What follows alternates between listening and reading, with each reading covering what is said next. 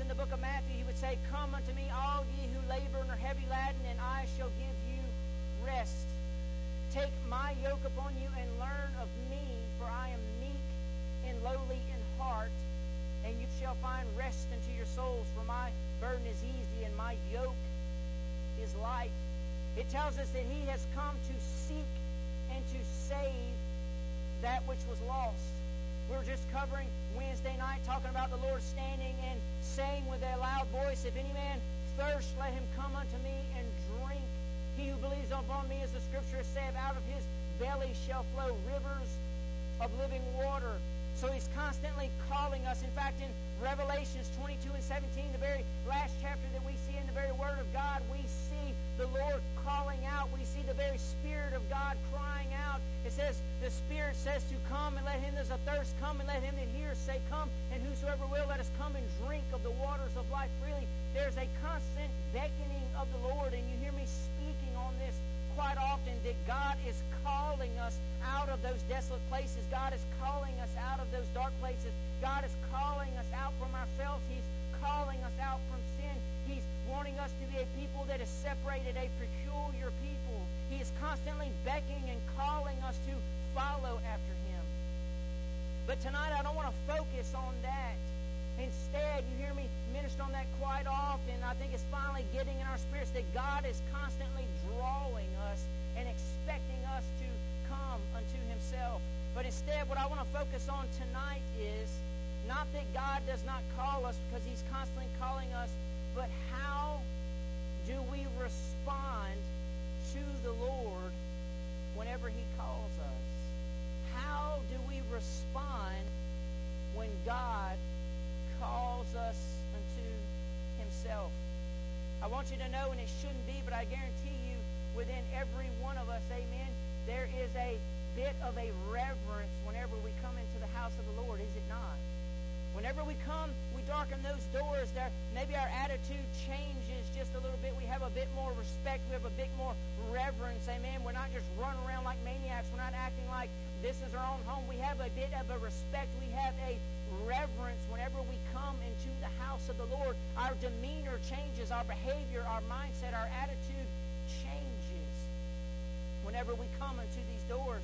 Just like as we approach the Lord, as He's constantly calling us out of those places, as we approach the Lord, and the Bible tells us clearly that if you and I are believers, that we can walk boldly unto the throne room of grace and we can ask of that which we need in our time of need. Church, we can literally walk to the throne room of God, hallelujah, because we have a right to do that.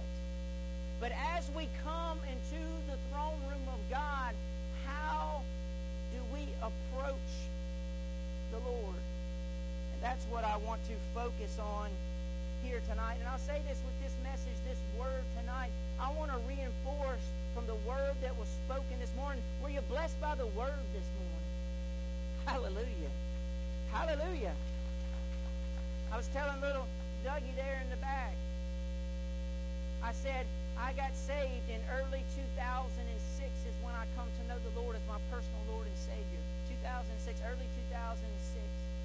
And I said, I have never got over one thing with the Lord.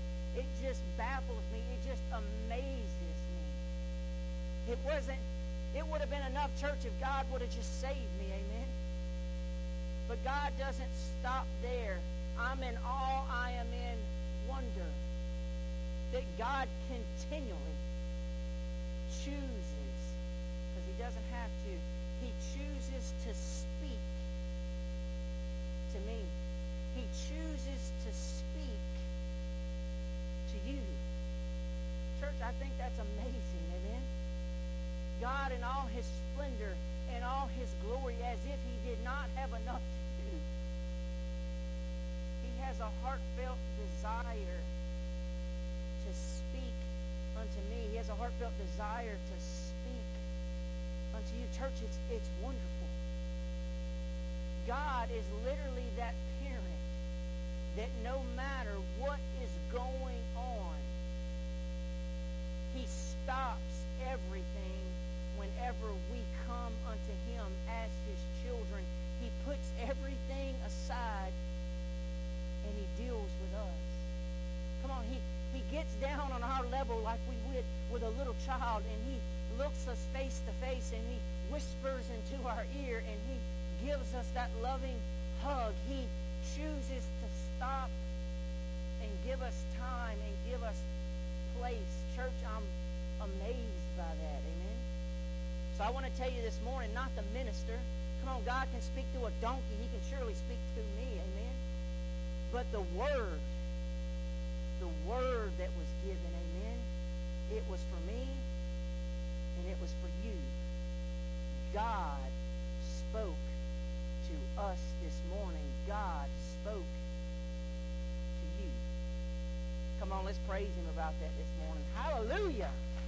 Thank you, Lord God, for that. Mm. Lord, I hope I never get over that. Amen.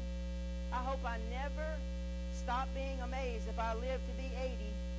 I hope I never stop being amazed that God chooses because he doesn't have to do anything to speak unto me. In church, he don't just talk to me on some high level. He always talks to me right where I am. Whether I'm a million miles away from where I'm supposed to be or whether I'm right up there on his bosom, amen, God talks to me exactly where I am.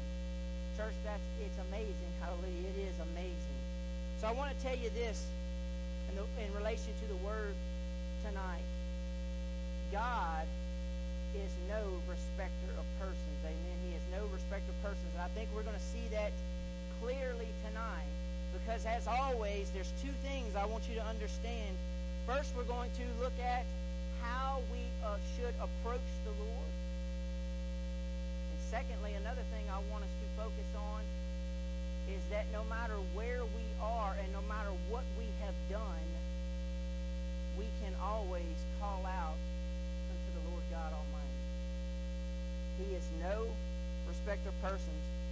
Church, a lot of times we look at other believers and we give them other specifications or other abilities or other leeway that we don't usually give ourselves. Amen. Oftentimes people think that it's one it's another way saying, well, I should get this, but they shouldn't. But that's not usually how people think.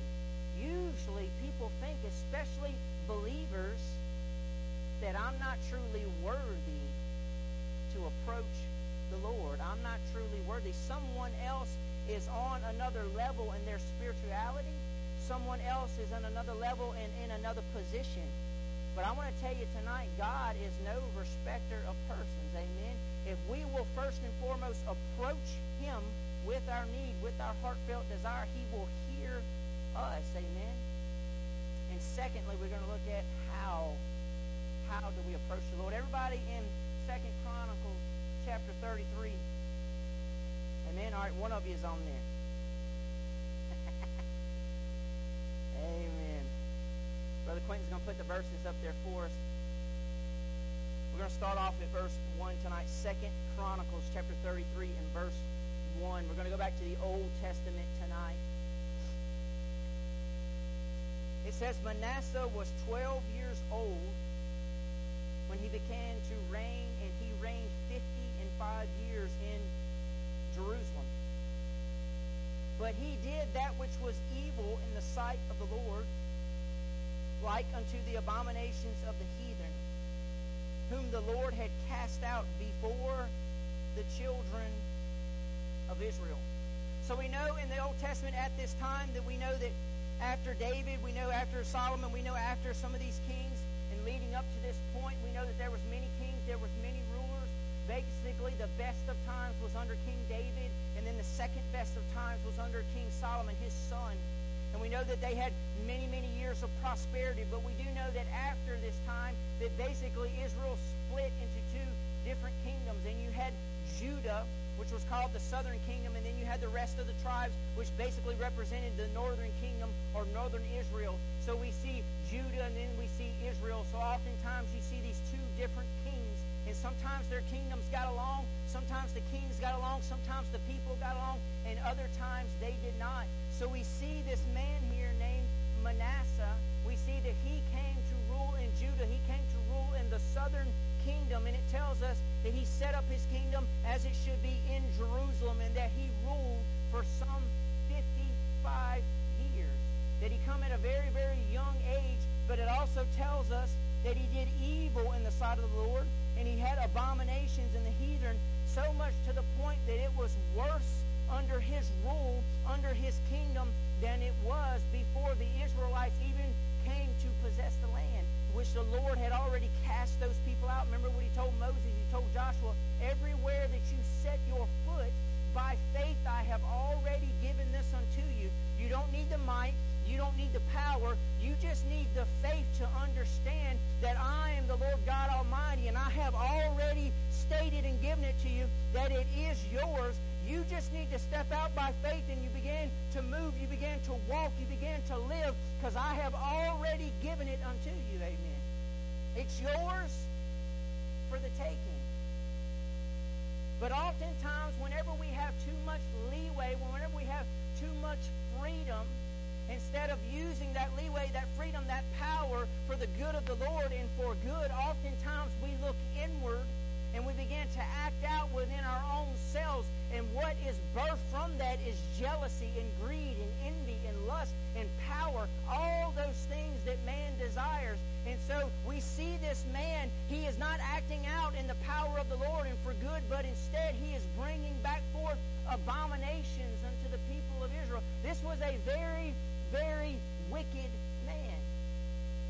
And the Bible tells us that Manasseh, we all know that Joseph was in prison for some time. Then we know that he gave the prophecy and that, that basically Pharaoh let him out. And Pharaoh made him the second most powerful man in the world at that time. And we know that Egypt had more prosperity than it ever had before. They began to save up grain. God gave him supernatural knowledge. And we know that it was about 15 years that Joseph was in prison. So he had a lot of hardship. He had a lot of trials and he had a lot of tribulations. His own brothers tried to kill him. But it says after he began to have power in Egypt, after he began to follow the Lord, that they were in a time of famine, but they would eat in prosperity in the time of famine because they were following after the Lord. It was because the Lord had anointed Joseph for this task, had given him true knowledge, true discernment, true wisdom, to lead the people in this capacity. And the first son that was born unto Joseph after this time, he had two sons. The first was called Manasseh, and the second was called Ephraim.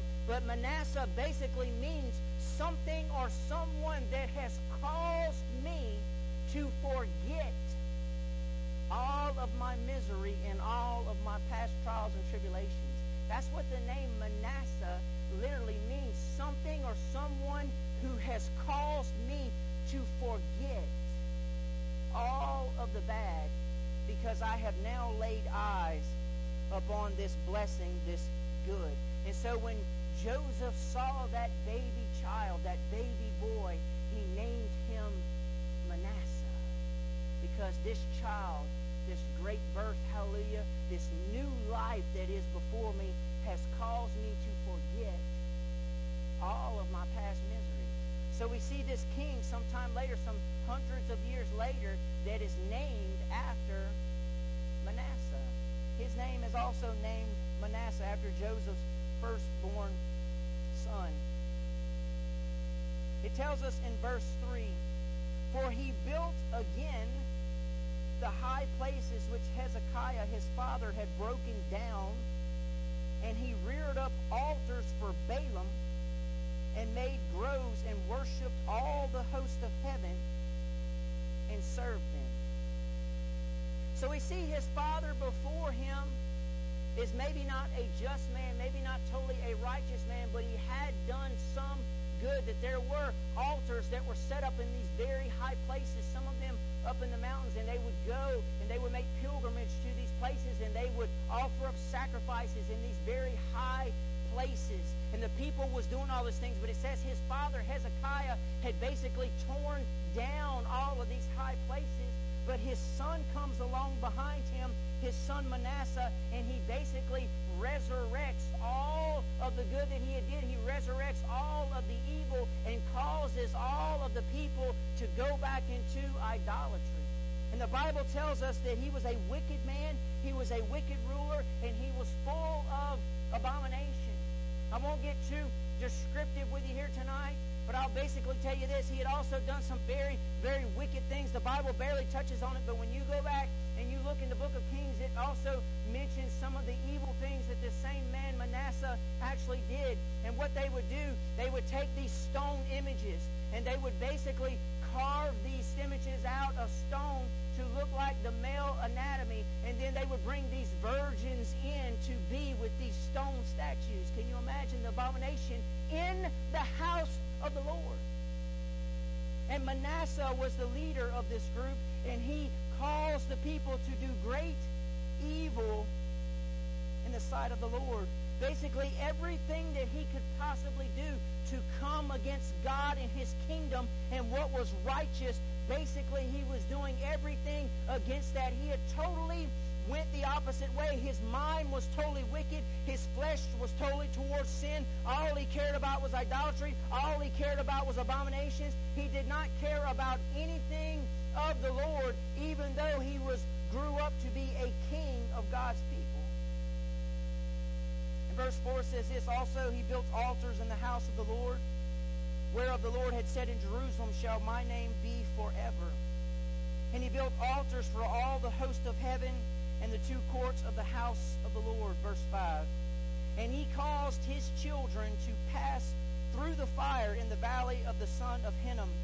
Also he observed times and used enchantments and used witchcraft and dealt with a familiar spirit and with wizards. He wrought much evil in the sight of the Lord to provoke him to anger. So what they also would do, they had two different deities at this time. They had Baal, they had Moloch, and they had Asherah, which was a female goddess that they would also worship. And Moloch was one in particular, in that they would have basically the belly of a big iron idol and they would pass their children through the belly of this idol and they would heat it up and it was very hot and if the baby survived they would say that they were strong enough to live that it was god's will for them to live and if the baby died they would say that it was weak and it did not even need to live anyway church they were sacrificing their own children my lord they were killing their own children. This is a very evil and a very wicked man. We talk about Adolf Hitler, okay, which is about the closest I would say we have to this in any type of modern times. He wanted to put people in the ovens and he basically wanted to kill them, the gas chambers, and he did all kind of horrendous things. Totally anointed by the devil to with power to do a lot of these things. He was a very horrific man. He was a very evil man. Manasseh was also a very, very evil man who had a lot of power. And verse 7 says, He set a carved image, the idol, which he had made in the house of God, of which God had said to David and to Solomon his son, In this house and in Jerusalem, which I have chosen before all the tribes of Israel, will I put my name forever. Neither will I any more remove the foot of Israel from out of the land which I have appointed to your fathers so that they will take heed to do all that I have commanded them according to the law and the statutes and the ordinances by the hand of Moses. So Manasseh, verse 9, made Judah and the inhabitants of Jerusalem to err and to do worse than the heathen whom the Lord had destroyed before the children of Israel. So they had conquered a lot of these heathen tribes. The Lord had cast them out, had given them victory after victory after victory over them. And now we see the children of God being led by this man is doing more evil, more abomination, more wickedness than the tribes that were there before them. My Lord, can we say tonight that this man had an evil heart and an evil spirit? And the Lord spoke to Manasseh and to his people, but they would not hearken. They would not listen. You know, this word hearken is a powerful word, amen? We don't use it much in the English language. But there are places in Australia where they still use this word hearken, and they'll say it in short, hark. And it basically means this when they say, they never say They always scream it out, hark! Whenever they talk to someone. And what they're really saying, it basically takes on the connotation of this shut up everything you're saying and listen to what is being spoken. Hallelujah. That's what the word hearken means. It means to be quiet and listen to what is being spoken. It says they would not hearken unto the Lord. Wherefore, verse 11, the Lord brought upon them the captains of the host of the king of Assyria, which took Manasseh among the thorns and bound him with fetters and carried him to Babylon. Now, when you look at this same situation, when it's mentioned in the book of Kings, it says that they didn't just take him in fetters, but basically they put a hook into his nose, a ring into his nose, a hook as it was called. It was called a hook that you would put in, and they would put it through the cartilage here in the nose, and they would pull it down, and they would lead him around by a chain. So imagine being led by your nose everywhere that you go. And we can look at this situation and say, you know what? He deserved every bit of it for all of the evil that he has done, not only unto himself, but leading the people unto all these evil places. That's what we would say, would we not? And rightly, justly so.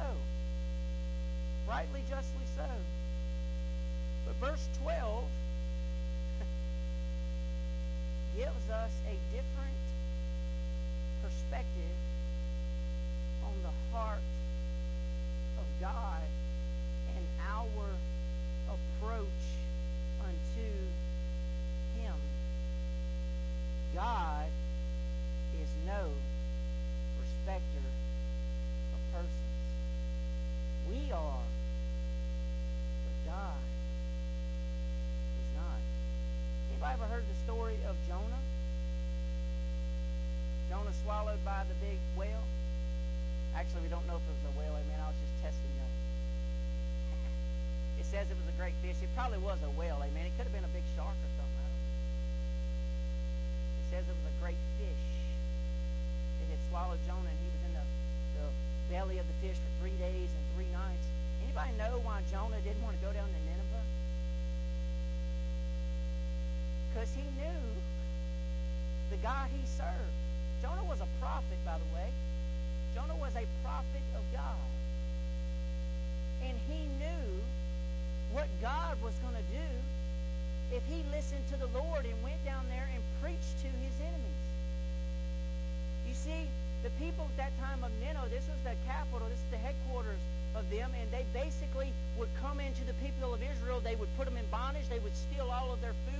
They would take everything from them. Come on, it would be like you and I going over to Afghanistan when we were at war and preaching Osama bin Laden. We say, I want to go preach to Osama bin Laden. He just killed 3,000 of our Americans in the attack on the Trade Center. I don't want to go over there. We're at war with them right now. So Jonah fled from the presence of the Lord. He fled from the direction of the Lord. But how many of us know that when God tells us to God's going to have his way, whether you like it or not. We either can listen to what he's telling us to do, or you can live in hell for three days and three nights in your own belly, your own fish, and then he's going to spit you out on that beach, and you're going to get up and you're going to go and you're going to do what the Lord told you to do. Well, we hate to hear that, don't we? Boy, to hit something else. Oh, preacher, you ought not tell me that. I don't, ain't nobody going to tell me what they're going to do. The Lord's going to tell you what to do. The Lord is going to tell you what to do. I don't care who you are. Maybe not the preacher, but the Lord. Amen. Amen. Jonah went into those people and he preached unto them. This is something nobody ever talks about with Jonah. Did you know that Jonah had the greatest recorded revival in history? It says there was 120,000 men in the city which means it was probably anywhere from 300, 320,000 women and children in the whole city. It was probably 320,000 people, come on, way bigger than Baton Rouge, that was in Nineveh at the time. And it says, from the king all the way down to the lowest, even the animals, amen, they were in sackcloth and ashes, that the entire city repented unto the Lord, amen, and the whole city was saved, amen. Amen the greatest revival in the recorded Word of God was in Nineveh when Jonah went and preached unto those people because he knew that the heart of God is that all should be saved. Come on, y'all hearing this tonight? Come on, this may not apply to you right now when you're talking about you don't want bad people to get saved, but it may apply to you when you wallowing down in the mud and you feel like nobody loves you, nobody cares about you, nobody wants you, and you feel like you cannot approach the Lord. I want you to recall this message, amen, and say, God is no respecter of persons. I can come unto him, hallelujah, and he will hear me. It says this in verse 12, and when he was in affliction, he besought the Lord his God. And this tells us right here how we should always approach the Lord.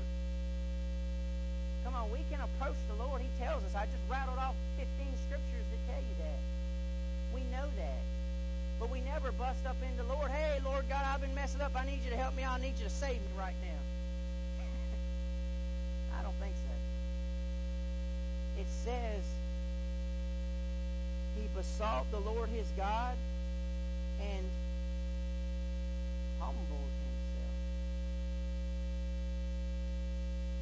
Humbled himself greatly before the God of his fathers. Know this word humbled? It literally means to be brought low. You know when we worship truly from the heart, it's a humbling. Is it not? You're basically saying, Lord, I'm not all I'm cracked up to be. I'm not uh, the happy meal and a bag of chips, amen. I thought I was. Instead, I acknowledge that you're perfect, that you're holy, that you're righteous, that you're glorious, and I worship you in that. Hallelujah. Right now, from my heart, I humble myself before you. You know, the Bible tells us that if we humble ourselves in the sight of the Lord, He will lift us up.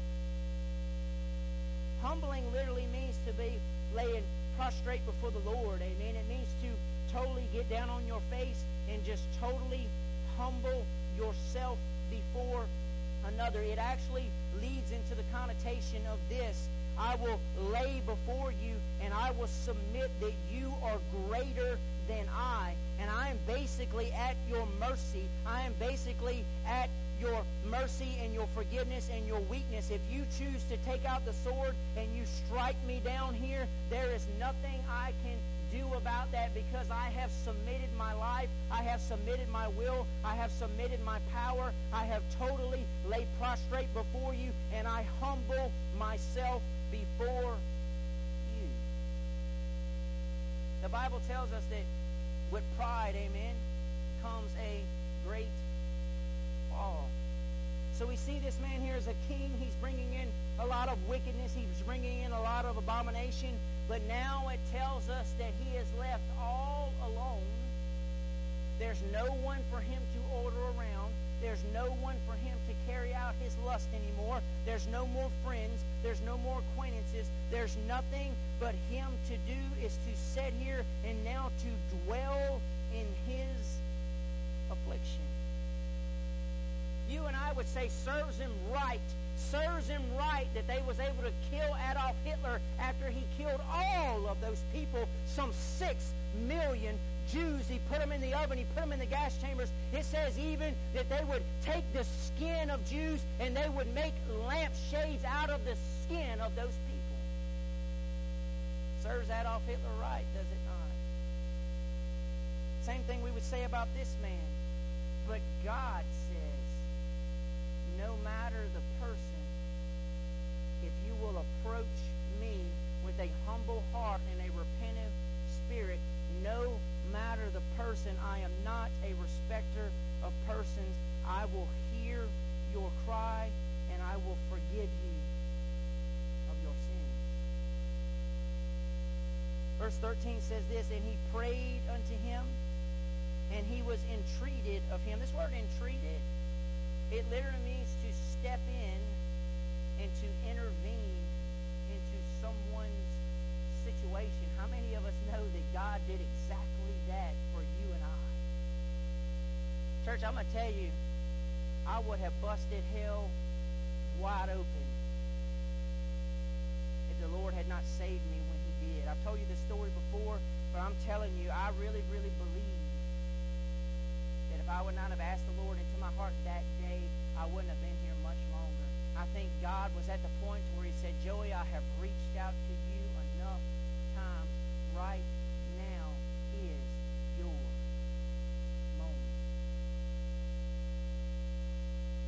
My heart was beating 100 miles an hour. I was a young man. I was like 26 or something. I wasn't super young, but I was young enough. Stupid enough, amen. I don't even know what the preacher preached on. I don't, I don't even remember. I have a clue. I tell you what I did do. I sat in that row and I gripped that pew. Come on, my knuckles don't turn white, but they turn red, amen, like the rest of them. My knuckles were red. The whole service. The preacher, pastor, was the old school type. You remember the old school pastor like Brother Dillon say, run to the back, so they shake everybody's hand going out. I, I, I like that. I think that's great. They want to shake everybody's hand. Brother Dillon was that way. He was like that.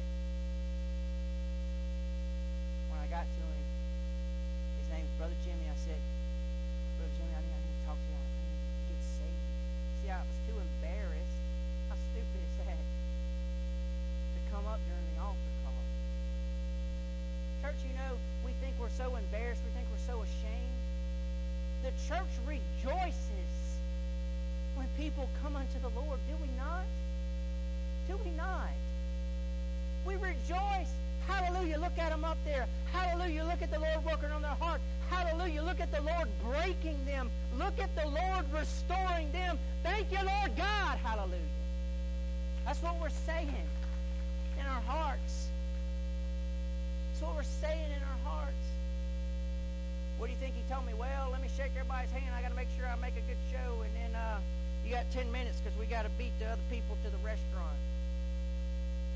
Oh no! You see, a real man of God, he understands real soul saving. He said, "Come on, right here in my office, right here." His office was right there, and we went in the office. I had I couldn't even spell Bible. I'm telling you, I could lost as a goose. And, and we got down on our knees. He had a little couch in there, and he held my hand and and he prayed. I didn't know what to pray. I think, well, Brother Joey, I've heard people say you're a pretty good prayer, you know. I couldn't even spell Bible. So I went to pull my hand away when he stopped praying. He wouldn't let my hand down. And he held it. And he held it. And then Joey began to cry out from his heart. You see, I may not have been a murderer and an abomination and a wicked person, but I was totally humble before a thrice holy God. I didn't know what to say, but from my heart I just began to cry out, I need you. I need you, Lord God. I need you to step in. I need you to entreat me. I need you to intervene in my life. Lord, I need you. There's a big hole, there's a big gap that's missing here. There's a void. And I'm going to die unless I have you, Lord God. I need you. Let me tell you something instantly changed inside of me. Praise the Lord God Almighty. The next service, you think, well, Brother Joy, you're not very bashful. I'm not very bashful. I was scared to death to get up in front of the church for some reason. See, I had a reverence for the things of the Lord, even though I was a huge sinner. I had a reverence for the things of the Lord. He called me up before the church, up there all by myself.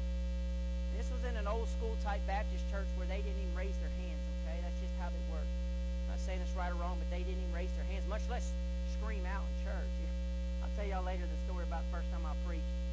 My Lord. totally ignorant. They were all like. I had no idea what I was. I didn't know Pentecost. I I had no idea what that meant. Didn't have a clue. I just knew I was excited about Jesus, and I got to tell somebody about my God. Comment before the church.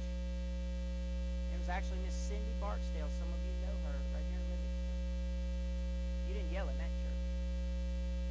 You up and I went up and he said, "This is Brother Joey. I've seen him here in a few of the services, and he asked the Lord to come into his heart, and I want to welcome him to our church and welcome him to the kingdom of God." And Cindy Barksdale jumped up from the front row and said, "Praise God! We've been praying for you for months. Hallelujah." That's what the body was saying. You see, not cast out that sinner and they deserve what they get. But instead, cry out to God and humble yourself before Him. And God, who is no respecter of persons, will hear you and He will save you.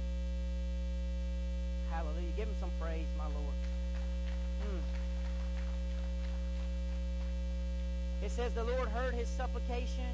I can never get out of here on time. I'm sorry, y'all and brought him again to Jerusalem unto his kingdom.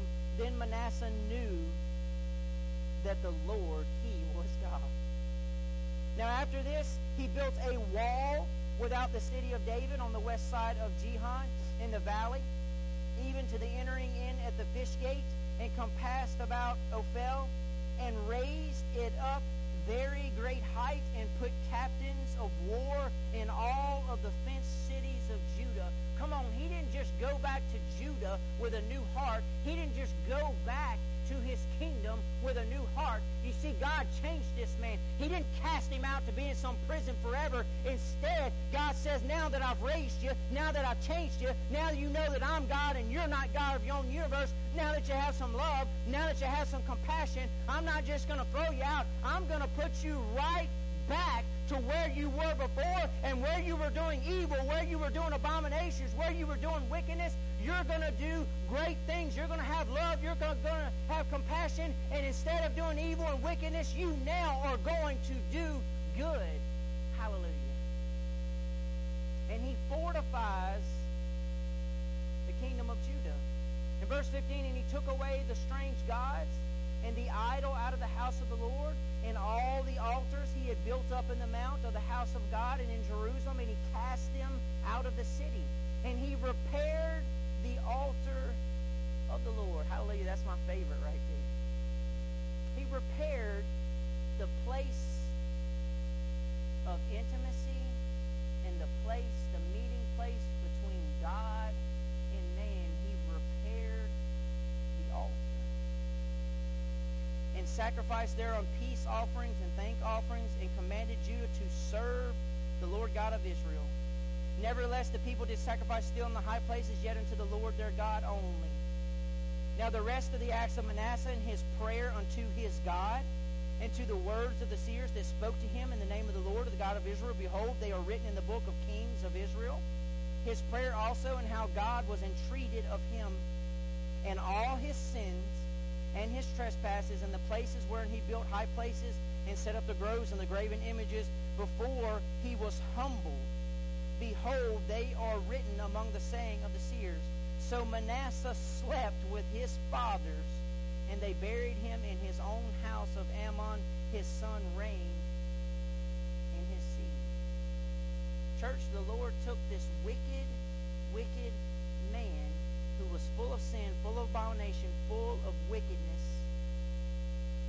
And because he cried out to the Lord God Almighty with a humble heart, God, not man, heard him. He forgave him of his sins. He repented. He washed. He cleansed him. And God didn't stop there. God gave this man an opportunity to go back to all of the places where he had done all the wickedness and now do good. Church, this is a perfect situation of you and I. It's one thing I want you to remember tonight. Don't ever, ever forget that you can always approach the Lord. But we approach the Lord with respect. We approach the Lord with reverence and we always approach the Lord with humbleness. Amen. We humble ourselves before our God and before our Lord in our hearts. And when we humble ourselves before alone shall lift us up. Amen. Come on, is he good tonight? Hallelujah. Hallelujah. Church, don't forget to come and see us again on Wednesday night. Amen. I've been actually teaching on the indwelling of God's Holy Spirit and the baptism of the Holy Spirit. I think it's been really good because the Spirit of God has been there. Amen. And I think it's definitely a topic that we all needed to look once more at, and I think we're all growing, including myself. I mean, God's really given me a new, fresh take on actually God's Holy Spirit and all the benefits, all the abilities, all the power, amen, that He brings to us. Amen. It is the power source of God, God's Holy Spirit. So please come back and join us, amen, for Wednesday night at 6.30 if you can. Amen. We have a good time of food and fellowship also on Wednesday night. It is our fellowship night, but I think the Lord is taking us places. Amen. Amen. Anything tonight with the word or anything else or anybody we need to pray for tonight before we dismiss?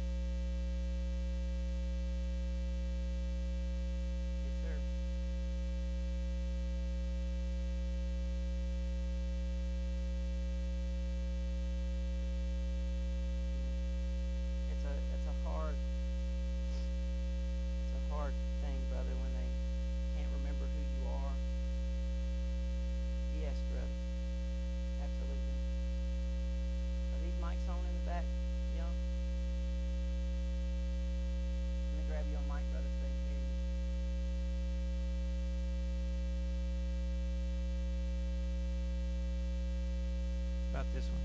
This one, Mark?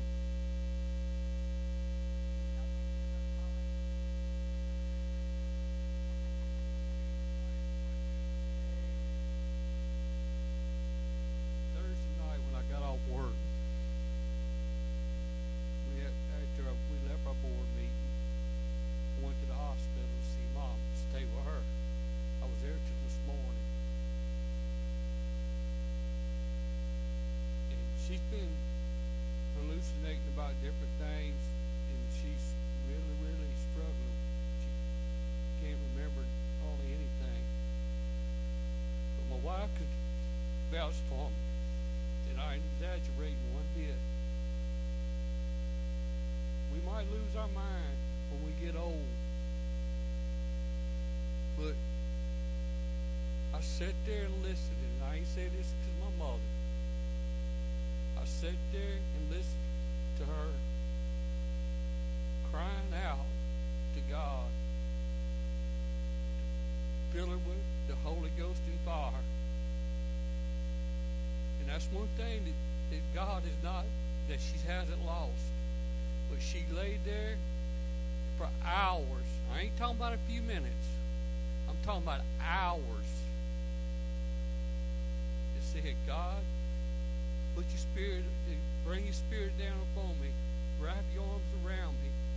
Lord, fill me with the Holy Ghost and fire. Fill me with the Holy Ghost and fire. That lady prayed hours and hours. You know what?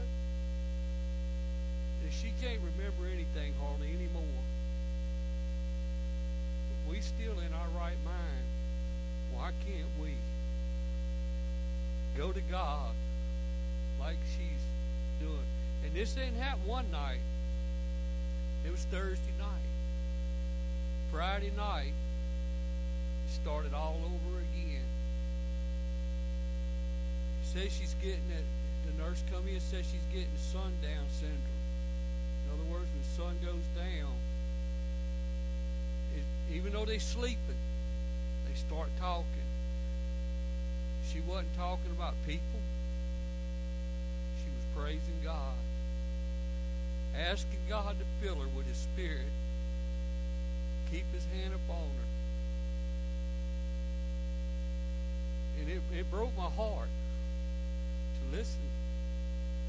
But I know that I know that I know when it's her time, I know where she's going to be I know where she's going to be. It's going to hurt, but at the same time, it's going to be a little bit of joy because I don't want to see her suffer like she suffered. You know, it just, it, it, it hurts. But I know that, that God is with her because that part of because she she imagines things, she sees things, but that's one thing that God is to me is not took away from her. She, I know that she loves God, and that was my strength was in her because she's the one that brought us this child children's church. But I know that that God is with her 24 7. But to listen to her pray for hours, and it probably would have went on hours on Friday night, but she had got a rash and they gave her some Benadryl and it kind of calmed her down. But she had started again Friday night, right as the sun went down, right as it started getting dark, and they turned the lights out. She started doing it again, praising God, asking her to fill her with the Holy Ghost and fire. And it just went on and on till she finally she she settled down. But you know, that's what we need to get. That's what we need to get. Ask God to fill this place with Holy Ghost and fire. Fill this church. Fill out, fill each as individuals. And I believe once we get to that place, there's no stopping God, and there's no telling what He can do here. There's no stopping. I just wanted to share that with y'all.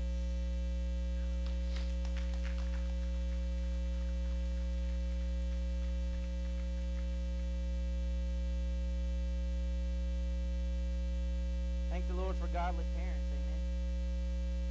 I want to tell you tonight, I want to remind some of you the Bible gives us clear promises. Amen. And one of the promises that the Lord gives us, it says, train up a child in the way that he should go, and he shall not depart from it when he is older. So the Bible is giving us a promise that if we truly train up our children, raise them in the things of the Lord, to know the Lord, to have a relationship with the Lord. We don't know what that older means. Amen. It may be 80 years old. We don't know. But it says when they get older, they shall not depart from it whenever they get older. Amen. That's a promise, brother. That's a promise. So I want to remind you of that tonight. If you're struggling with your children, if you're struggling with your grandchildren, if you're struggling with your great grandchildren, the Lord gives us a promise that if we raise them in the knowledge and the relationship with the Lord, when they get older, whatever time that is for them, they shall not depart from it. Amen. That's a promise the Lord gives us. Anything else tonight before we dismiss? Thank you, Brother Paul, for sharing that from your heart. You are exactly, exactly right. Amen. Church, when we get of one mind and one accord, mm, there's no stopping. Amen. I'm not just talking about filling up the church. Do I want to fill up the church? Sure, I want to fill up the church. But I don't just want to fill us up, fill up these seats. Amen. I want people that are hungry and thirsty for the things of God. Brother Billy, I'm glad to have you with us, brother. You got a heart to worship. Amen. I want us all to have hunger thirst and unction, amen, for the things of God and for his kingdom. Hallelujah. Church, I am so excited. Brother Mark, I see you back there tonight. We got Brother Mark Efferson with us. And most of you know Etheridge, I'm sorry. Might as well be an Efferson. You're related to him, aren't you, brother? He's not going to claim him tonight? Okay. So he's in Etheridge. Close enough. but he's come and he's played the drums and some other instruments actually for us, what, about four or five times now. He's been here visiting with us, so he came and played the drums tonight. So we're glad to have him and his beautiful, uh, lovely wife here with us tonight and their new baby. Amen. Their new baby. I was telling her in the back tonight, I said, I think this is baby number six. So if I'm not mistaken, we had five or six babies in the house this morning that were all under a year. Some of them might have been eight, nine months, some of them two months, some of them three months, or whatever may be the case. Then we also had Sophie with us here this morning. Amen. She did great in the service. Hallelujah. But I think that makes baby number six. Amen. So I'm glad to see these babies. Amen. In the in the house because that's the future of the church. Amen. It don't just have to be us old folks and and people like me losing their hair, amen. We got new life coming into the church, amen. The Lord's good tonight, is he not? Amen. Any other announcements before we dismiss? Amen. Lord, we thank you tonight for the word. Lord, I thank you that you continue to speak unto us, Lord God. You continue to lift up. You continue to put down. Continue to instruct us, Lord, in the way that we should go. And Lord, I thank you for that tonight because, Lord, we need you, Lord, so desperately tonight, Lord, to lead and to guide us. Don't let us, Lord, err to the right hand or to the left, but instead let us continue to walk after you. Let us continue to seek you, Lord God. Let us continue to hunger and thirst after you and your righteousness, Lord God. And we shall receive all, Lord God, when we seek you and your kingdom first, Lord God, in your righteousness. I thank you, Lord, for all these souls. I thank you, Lord, for the visitors tonight. Lord, I would just ask that you would bless each and every one of us, Lord God as we go, Lord God, even out to the highways and to the byways and to our jobs once more and to our lives once more. Lord, keep us safe and protected, Lord God. Put a protective hedge around each and every one of us, Lord. Not just us, but our families, Lord God. And Lord, those family members that are lost, that are hurting, that are dying, Lord, we just ask in the name of Jesus that you would reach out your loving arms to them right now and you would also bring them into the sheepfold, Lord God. Lord, save them Raise them, O Lord God. Give them the Holy Ghost and fire, Lord God. Make them, Lord God, your children also. Lord, we plead, Lord, for their souls. And help us, Lord, to lead and guide. Use us, Lord, as great instruments of you, Lord God, to truly be the hands, the eyes, and the ears, and the feet of you, Lord God. Let us not just be hearers of the word, but make us, Lord, doers also, Lord God. Let us have a sensitivity to see others that are hurting, that are lost, Lord God, that need your love, that need your gospel. And Lord, let us move with action to speak to them and to try and help them, Lord God. For Lord, you have called us, Lord, to be a people that beget sheep, oh Lord God. So use us, Lord, as you called us to be used. And let us grow in love and care and concern for one another as you bring us closer together, Lord, for we truly are a family, Lord God and let us see each other as such. We love you and we thank you for all here tonight. Let the word continue to work in our hearts. And Lord, when we do go to those deep, dark places, whenever it may be, when trial and tribulations come, let us remember that we always can approach you, Lord God, that you are no respecter of persons, and no matter what we have done, we can always come unto you, Lord God. We love you and we thank you for this privilege and for your love that allows all. And we ask it all in Jesus'